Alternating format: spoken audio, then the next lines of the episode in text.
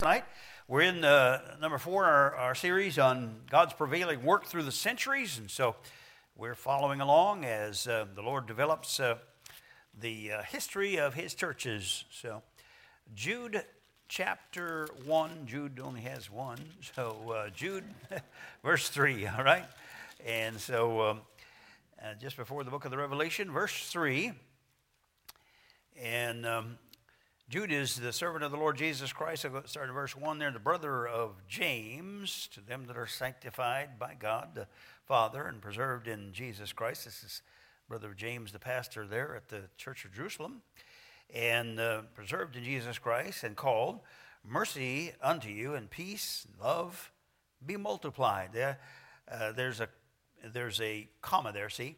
Love uh, and then he says, Be multiplied. He's talking to the church there, and he says, I'm praying that you're going to be multiplied, that you're going to continue to grow. Uh, and so um, in verse 3 now, he says, Beloved, I gave all diligence to write unto you of the common salvation, but it was needful for me to write unto uh, you and to uh, exhort you that you be not, uh, that you should be, earn- that you should earnestly contend for the faith which was once delivered to the saints. So, earnestly contending for the faith that was once delivered to the saints is the, uh, is the thing we're, we're working on. And so we see that even in the time, of, and we've seen it for the last three uh, weeks that we've been in this little uh, series, we've seen how that the devil went right to work to um, make trouble in the churches, to cause uh, difficulty, to uh, bring persecutions from without, to bring divisions from within, to try to, um, to try to inject doctrinal heresies. It's been from the get go that that's been so. And the church uh, has never experienced a long season of, uh, you know, prospering and uh, benefits without any opposition from the world. It's ne- never been that way. And Jesus had promised the disciples that it would not be that way. He said, if you're getting along fine with the world, something's not right. So, so uh, certainly these kind of things that we're talking about tonight with our conflict with the world's idea of sexuality and that, um, that's, that's as it's been and as it will be until Jesus returns again. We're never going to get to a place where the world's getting along and we're getting along fine and everybody's happy and, you know, hunky dory. Uh, no, it's not going to be the way it is. And so we've got to, in the, in the uh, call that we have, earnestly contend for the faith. So as we leave the first century, we've been there for the last three weeks. We, we leave the first century, we see uh, the passing of uh, John the Apostle. He's the last one that uh, dies. He's only one of the 12 that died of natural causes. He lived uh, into a ripe old age, maybe close to 100. Uh, and he died around around the end of the first century, around 180, somewhere there. And the um, the book of the Revelation was written at, at, the end, at the closing days, closing months, closing years of his life. Anyway, the book of the Revelation was uh, written, and that uh, last book of the Bible, and that last apostle who died uh, is uh, is the mark of the finish of the Word of God. The Bible took 1,600 years to be written. I mean, the period of time from the first uh, books of Moses till the book of the Revelation is about 1,600 years. About 40 human authors were involved in that. And so uh, here's the last of it. Now, the New Testament, of course, is a span much shorter of that 16, much shorter portion of that 1,600 years than the Old Testament. But uh, here it is completed now, the book of uh, the Revelation. John passes off the scene, and it's now into the second century, and we don't have any more apostles to look to. We don't have the apostle Paul to help us to have a right understanding of doctrine. We can't turn to Peter anymore. We have none of the other apostles that were with Jesus. Uh, uh, with us anymore, and so we've got uh, none of that left. No apostolic authority was passed on. There wasn't a second generation of apostolic authority, and the apostles' uh, time was temporary. And so you have the prophets. You don't have the, you know, revelation by prophets anymore. You don't have revelation by dreams and visions and so forth anymore. You don't have the apostles anymore, the signs, the wonders, the things, uh, you know, uh, healings and so forth like that going on. All the apostolic signs have diminished down to the last apostle, and he's gone now. And so, what do we have left? Well, we have the written uh, truths that these apostles recorded by the inspiration of the Holy Spirit is what we have left. We, uh, we have that choice now as men. In the second century, we're at that point where uh, we have their writings left.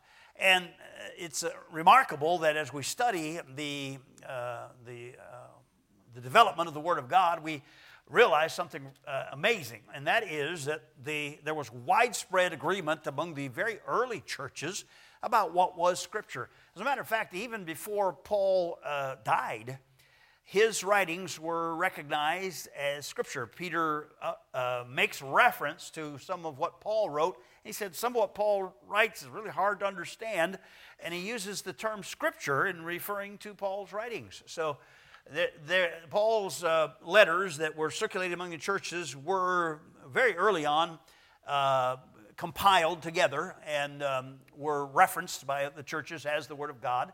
So that was early on. The, the Gospels were well uh, accepted early into the second century. And so by, um, by AD, oh, about AD 150, uh, the, the canon of Scripture is settled. It's, uh, of course, there's going to be, you know, those that, detractors that uh, argue for other books that uh, were, you know, written contemporaneous to the Scriptures to be included but the, but the churches did not um, widely accept uh, these other books that uh, you think of, uh, you know, the uh, Epistle of Barnabas and such like that, and, uh, you know, uh, these different extra biblical accounts. A lot of things that were written were, you know, they had a good deal of historical basis to them, and, and there were other um, Christian contemporaries of um, the apostles that did write to churches and so on. And much of what they said was, was true and was accurate and was in agreement with the, uh, with the rest of Scripture, but they weren't included in the uh, canon of Scripture for various reasons. And so, um, so you have by AD 150, that's you know a very brief time. That's a, basically a little over 100 years after the resurrection of Christ that we have a settled uh, we have a settled agreement on what is the Word of God. And that's a, that's a great thing. You have a man put in this quandary of, of what, uh, you know, what you're going to, are you going to follow now, uh, are you going to follow a man?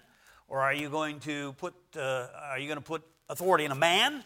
Or are you going to put authority in the scriptures, in the Word of God? So it was a decision that had to be make, made, and it was a time that the gospel faced its greatest test uh, you know, would, uh, would, be the, would be that first, uh, that second century, would be that time uh, when the gospel would face, face its greatest uh, challenge, its greatest test, uh, that, um, since, you know, since the apostles died. And so um, you have in the scriptures a remarkable testimony as far as the abundance of manuscripts is concerned as well. Uh, because early on, it was uh, seen the importance of copying and disseminating the Word of God was, was early on seen. And so, as a result of that, the presence of manuscripts, which is handwritten copies or portions or pieces of the Word of God, books or the whole, the whole New Testament, um, the manuscript evidence for the Bible is so much more, so far beyond anything else of antiquity that uh, there's really no comparison uh, at all. Uh, there's such affirmation of, uh, of the um, veracity of the Scripture and the preservation of the Scripture. That's a whole other study, but uh, that's what's going on now. That's really what's happening. That's the challenge that's coming. That's what the devil's going to attack.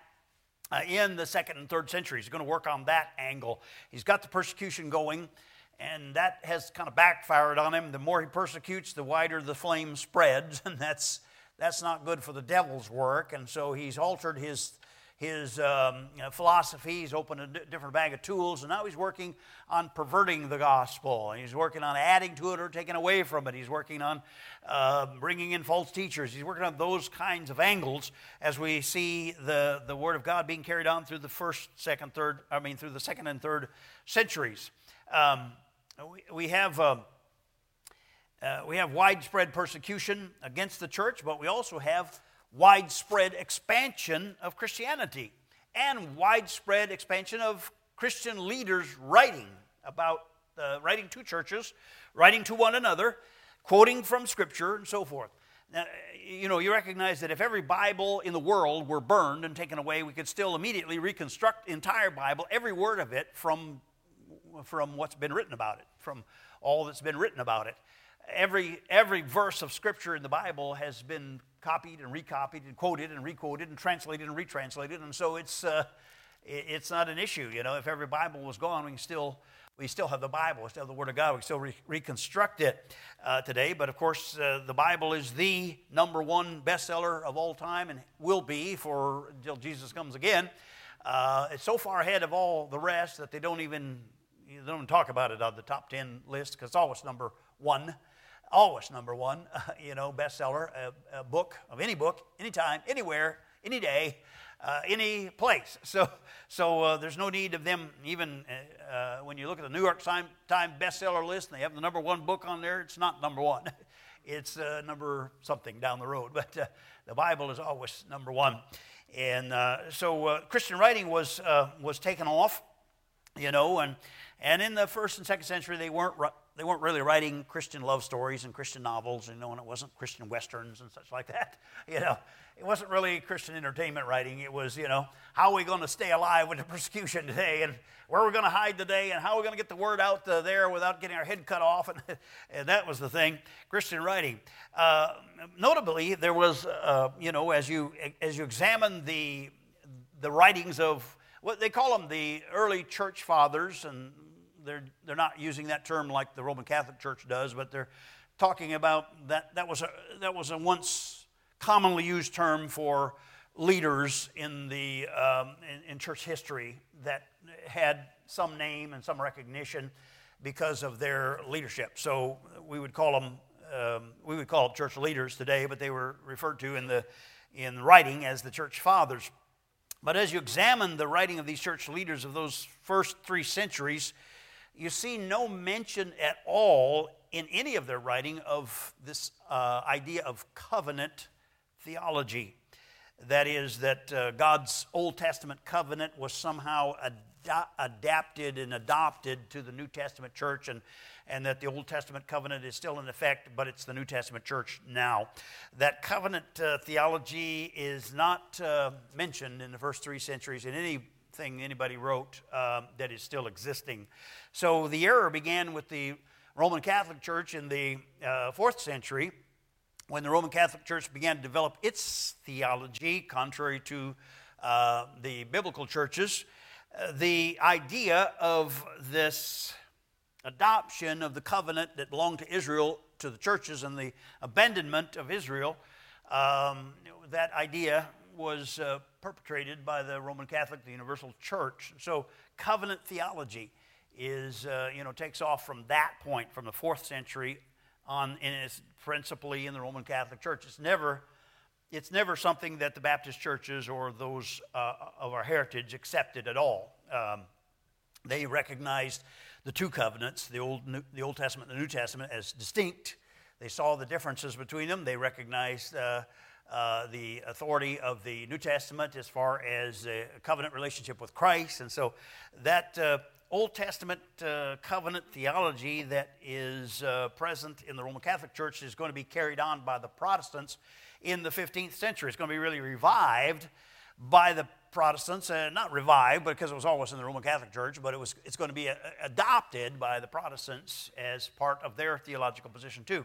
So Calvinism is, is covenant theology. It's the idea that the Old Testament covenant is carried on the New Testament, that, that um, the church it replaces Israel, uh, and it's a replacement theology. The church has replaced Israel, God's done with Israel, and um, the church is it now. So that's, uh, that's covenant theology in a nutshell. There's a lot more to it than that, but uh, uh we're not, uh, we're not going to go into great detail there. We're just going to uh, we're going to verify the position historically of the churches that were holding to the Bible. Look at your Bible now to Galatians chapter 3. And the Galatians is a book that Paul wrote in response to kind of the idea of covenant theology, uh, if you will. It was, it was pushed uh, by the Judaizers as important for the churches to adopt the uh, Old Testament covenant practices. And, and so um, Paul had to write in the book of Galatians to right a wrong that existed in some of the Galatian churches that had gotten these Judaizers into them and hadn't, didn't recognize the difference between the Old Covenant and the New, the Old Testament and the New. So uh, he develops that and, and, does a masterful job through it by the, by the uh, guidance of the Holy Spirit to correct that grievous error. Uh, look at a couple examples in Galatians 3 and verse 13. Christ hath redeemed us from the curse of the law, being made a curse for us. As is written, Cursed is everyone that hangeth on a tree. So the redemption from the curse of the law. And of course, he's referring to the Old Testament covenant law that Israel was under bondage to. Um, you see in chapter 3, verse 21, chapter 3 Galatians, verse 21. Is the law then against the promises of God? So we're talking about covenant, we're talking about a covenant relationship, the law, and then we're talking about promises of God. The law is the law against the promises of God? God forbid. If there had been a law given which could have given life, verily righteousness should have been by the law. But the scripture concluded all under sin, that the promise by faith of Jesus Christ might be given to them that believe.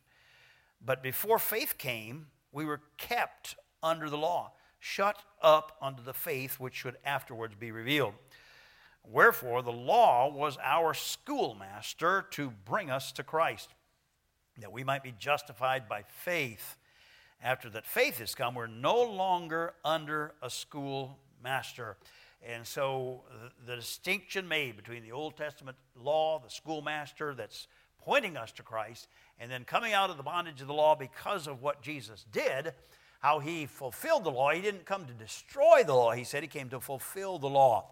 So he abolished the curse of the law by taking the curse upon himself and then gave us as New Testament Christians the opportunity to be, uh, to be blessed under that promise that was given to Abraham, he said. Now, Abraham was around before the law was around, and the promise was given to Abraham, and it was, it was faith, trusting in God's word, trusting in God's finished work, trusting that God would provide himself a lamb. That's the promise that God gave to Abraham and that we uh, enjoy now. We enjoy the promise because the work of uh, the law, the curse of the law has been taken on by Christ. So he makes that very clear delineation there and tries to help the Galatian churches get out from under that concept that they were saved by Jesus by trusting in Jesus Christ, but also they had to go and make sure they were circumcised and do this and do that and keep holy days and this and that one and you know uh, keep the feasts and all those kinds of things that were uh, that were part and parcel of the law. They got delivered from that. Look at chapter 4 verse 9 and 10. Chapter 4 verse 9 and 10. But but now after that ye have known God, or rather are known of God, and that's really what's more important to be known of God, you know. We know God because we've trusted Him as our Savior, but when we trust Him as a Savior, if you're truly born again, God knows you. Uh, he's not going to say to you, Depart from me, you cursed into everlasting fire. I never knew you. Because he knows you as a child of God. So now, after we've been known, uh, we have known God, or rather are known of God, how turn ye again to the weak and beggarly elements whereunto you desire again to be in bondage? Why are you going back under the observance of days and months and times and years? I'm afraid of you, lest I bestowed upon you labor in vain. And so he's, uh, he's correcting this error that they had fallen into in that way. And, and he explains to them there's two covenants. Uh, verse 24, chapter 4, verse 24. Which things? He's talking about uh, Sarah and Hagar, the free woman and the bondwoman, uh, the woman, the child of promise, and the child uh, of uh, the slave. And he says, which things are an allegory? For these are the two covenants, these two women and their children, uh, this, these two stories, these two lines, are two covenants. The one from Mount Sinai, which gendereth to bondage. That one's Agar, Hagar, as we see her in the Old Testament. For this Agar is Mount Sinai in Arabia, and answereth to Jerusalem, which now is. It's, she corresponds to the way Jerusalem is now, he says, and is in bondage with her children. But the Jerusalem which is from above is free, which is the mother of us all. For it is written, Rejoice, thou barren that bearest not, break forth and cry, thou that travailest not, for the desolate hath many more children than she which hath an husband. And so um, uh, we're in verse uh, 31, he said, uh, So then, brethren, we are not children of the bondwoman, but of the free. So the line is the new covenant line, not the old uh, covenant, uh, the Old Testament. So that errant theology was picked up by Calvin and the other reformers, uh, Ulrich uh, Zwingli and others, um, John Knox. These were all Protestants. These were all products of Romanism that came out of the Roman Catholic Church. They were not Baptists. They didn't even like the Baptist people, um, but they were Protestants. They really wanted. The reformers are proud to tell you, even today, the reformers are proud to tell you that they that their desire was to reform the Roman Catholic Church and make it more scriptural. Well, they came closer to Scripture by coming out of it than they would have otherwise, but they cer- certainly didn't come to where they needed to. So, so uh, there's still lots of work to be done in Protestantism and, and uh, uh, lots of light to be, to be shed on that. But their, uh, their theology was covenant theology, and that's what they still, uh, by and large, uh, hold to. So, so um, they taught that. God laid aside Israel, picked up the church. Israel's done. The church is it. And uh, he, they teach that circumcision is not, it's not the symbol now, it's baptism. Uh, and Calvin taught this. He, ca- he taught that water baptism engrafted a person into Christ, that it was water baptism, and it, that it must happen at infancy or the soonest, as soon as possible if it didn't happen in infancy, it had to happen as soon as possible because the waters of baptism were going to be what engrafts you into, uh, into Christ. So um, uh, that's what Calvin taught, and that's what the reformers taught, and that's what these Protestant churches, by and large, still hold to today. I understand you recognize that they don't all. I mean, a lot of Protestant churches have uh, understood, you know, that baptism by immersion and, and do that, but they I don't know of any that hold, uh, you know, baptism as important as it should be uh, held. And, um, and so we have, um, but we still have that error still present with us today. So uh, let's take a, let's contrast the Catholic Reformed Protestant theology with, uh, with historic Baptist uh, and, and our heritage theology. I'll just give you some comparisons here. Uh, first of all, in the, in the Catholic Protestant uh, Reformed theology, you have the Old Testament covenant with Israel transferred to the church. And in Baptist theology, you have Jesus fulfilling the law, as we talked about, and the covenant with Israel is going to be completed in the future. God's going to pick up Israel again. He's not done with Israel. He's going to take her back up again, and he's going to uh, fulfill all that he promised to Israel in the future yet. That's not true in covenant theology. That's not the position that the covenant theologian takes. Number two, the sign for the Old Testament uh, covenant was circumcision, and the sign for the New Testament co- covenant was water baptism in the Catholic Protestant point of view. Uh, in the Baptist position, in the historic uh, biblical church position, the New Testament is a new covenant of the heart and not external of, ex- of uh, circumcision or of external baptism. The covenant is one of the heart. And we'll get to that when we, in our Sunday night series, when we get to Hebrews 8, 9, and 10, and see that, the, that difference in that covenant. Now, number three, the Catholic Protestant position concerning infant baptism is that infant baptism regenerates the spirit and places you into the universal church. So that's what happens in, you know, historic Protestantism, Catholicism. Um, of course, in the Baptist position, in the biblical uh, point of view, theolog- the- theologically, baptism is just symbolic. And, and, it's got to be by immersion because of the symbol of death, burial, and resurrection. And it's for believers only. And it adds you to the local assembly of, uh, believers, not to some universal church. so, big difference there. Number four, the church state uh, theocracy is the ideal in Protestantism and Catholicism. There have been Protestant church uh, state churches, there have been Catholic state churches, and they're always intermingled with the politics and they're always intermingled with temporal power. Uh, they are involved that way. So that's Protestantism, that's Catholicism. The ideal, though it doesn't, it isn't uh, worked out today because of the American, um, you know, the American ideal is uh, freedom of religion. It's a distinction we have as Americans that is uh, that sets us apart. Uh, but but uh, in the theology, the idea is, the, the desire is, in covenant theology, that the church rules. And so, where do you see that? You see it where uh, Catholicism is very dominant, has very great power politically in uh, countries where Catholicism is the dominant force. Where Protestantism became the dominant force, you're going to read historically that they did the same thing. You know, um, you read of uh, Calvin's, uh, you know, ch- uh, philosophy of church and state, and he, uh, for a time, had great deal political power and exercised it as well. Uh, it did not, he did not practice religious freedom.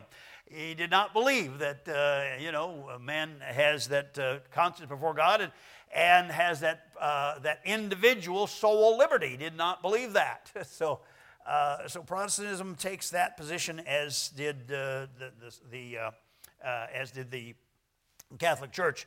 Uh, the Baptist position is that churches are independent one of another. They're not a corporate entity that builds power by bonding together and taking over government. Uh, that is not the position of uh, independent Baptists. They have always held the, the position of separate uh, church and state separation, that the church, uh, no state ought to have a state church, no state ought to dictate to the church what to do, what not to, and the church does not uh, dictate the government, does not uh, take over the government and run the country politically. The church is not a political entity, although every Christian has a personal responsibility as a citizen to be involved in the, uh, in the law of the land and in the work of trying to, to make a difference in his country.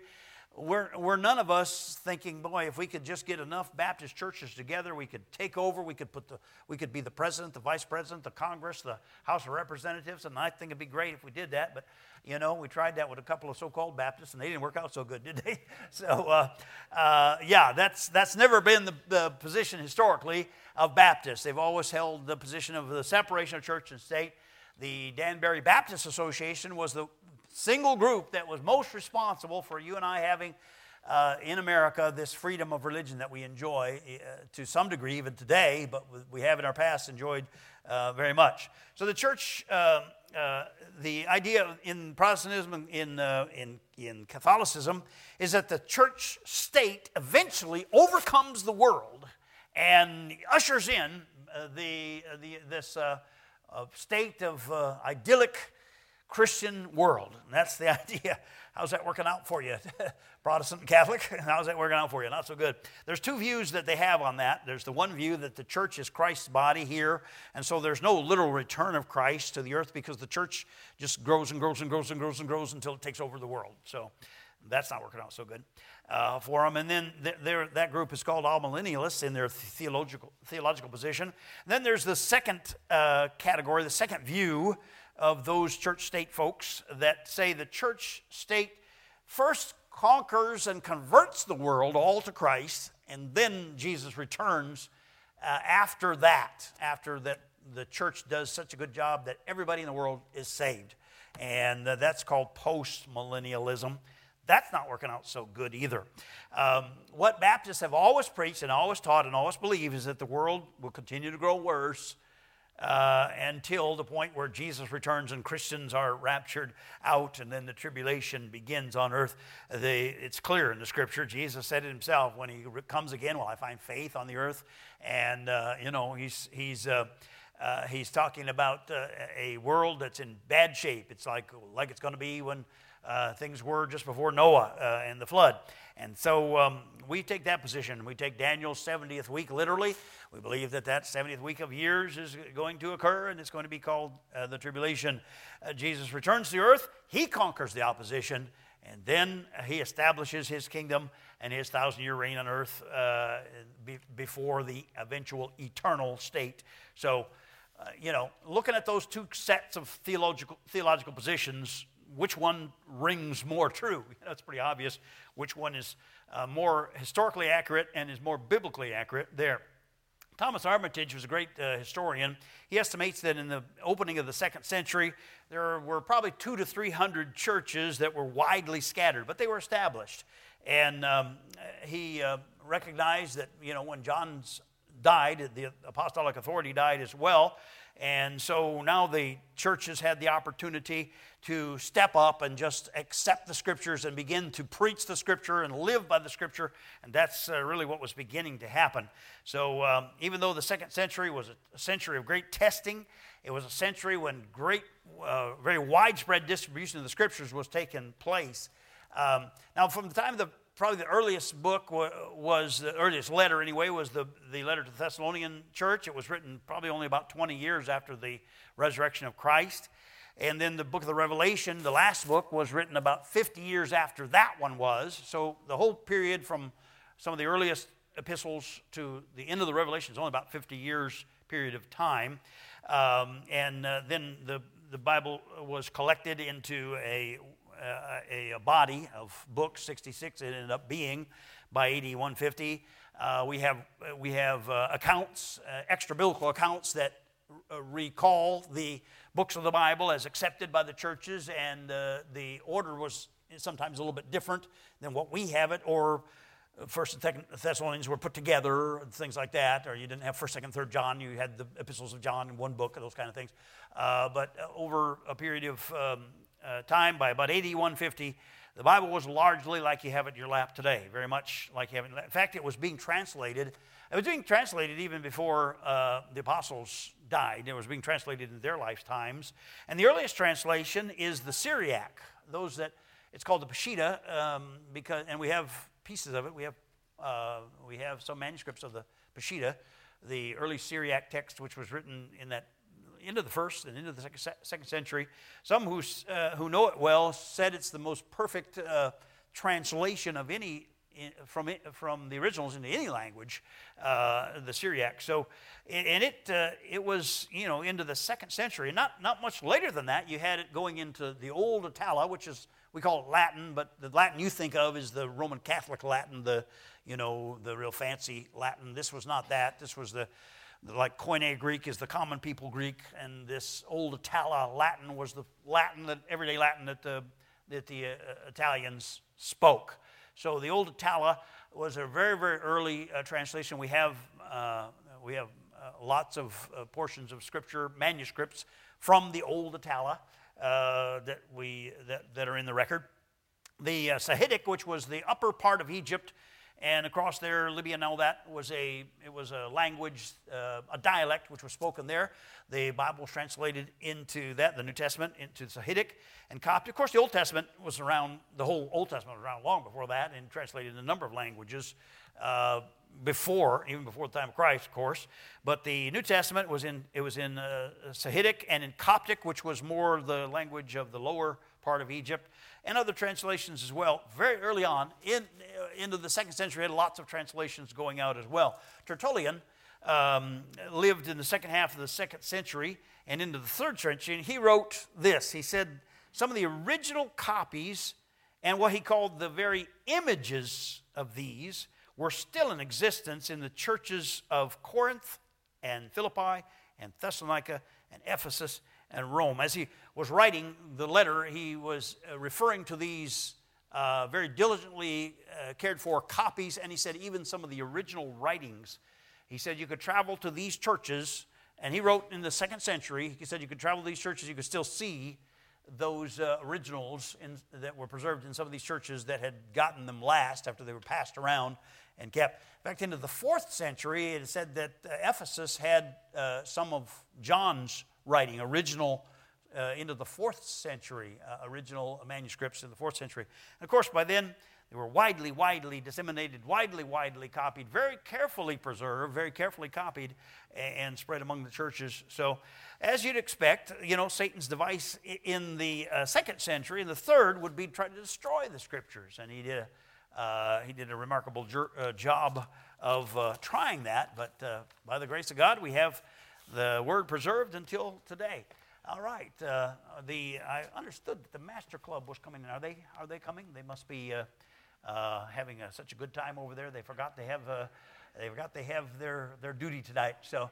Uh, are they? They're not there yet, are they, uh, Nate? Okay. Well, we'll go ahead and have call a couple people to pray. If you hear, if the first person that prays hears sounds of a going in the mulberry trees, then stop. Uh, I mean, don't stop. Just finish your prayer, and then the second person uh, hold off, and we'll get them in. Uh, otherwise, we'll have both to pray and uh, do that. So uh, let me just uh, call a couple to pray. Have, to pray. Have Ryan, if you'll start, and then. Pete